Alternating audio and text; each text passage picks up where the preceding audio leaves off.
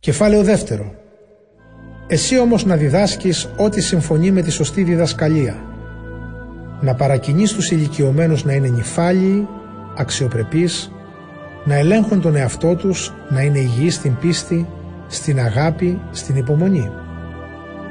Το ίδιο και τις ηλικιωμένες γυναίκες να τις παρακινείς να συμπεριφέρονται έτσι που να εμπνέουν το σεβασμό.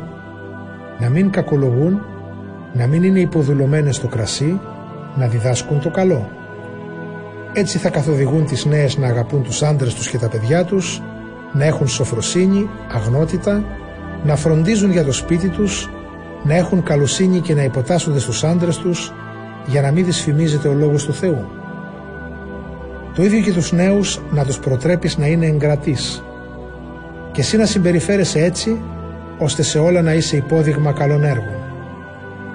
Η διδασκαλία σου να είναι ανώθευτη, σοβαρή, καθαρή, με σωστό περιεχόμενο που δεν θα δίνει αφορμή για κατηγορίες. Έτσι οι αντίπαλοι θα ντροπιαστούν αφού δεν θα έχουν τίποτε κακό να λένε για μας. Συμβούλευε τους δούλους να υποτάσσονται στους κυρίους τους σε όλα. Να τους είναι ευχάριστοι, να μην αντιμιλούν, να μην κλέβουν, αλλά με την καλοσύνη τους να δείχνουν ότι είναι άξιοι εμπιστοσύνης. Έτσι με ό,τι κάνουν θα τιμούν τη διδασκαλία του Θεού του σωτήρα μας. Ο Θεός φανέρωσε τη χάρη Του για να σώσει όλους τους ανθρώπους.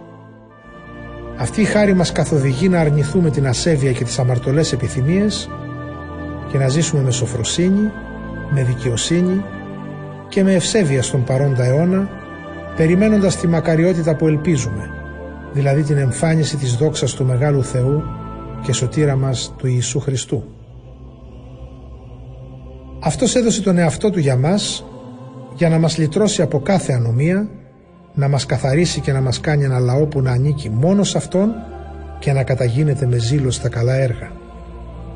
Αυτά να διδάσκεις και αυτά να συμβουλεύεις. Με βάση αυτά και με όλος σου το κύρος να ελέγχεις τους ακροατές σου. Να μην αφήνεις κανένα να σε περιφρονεί.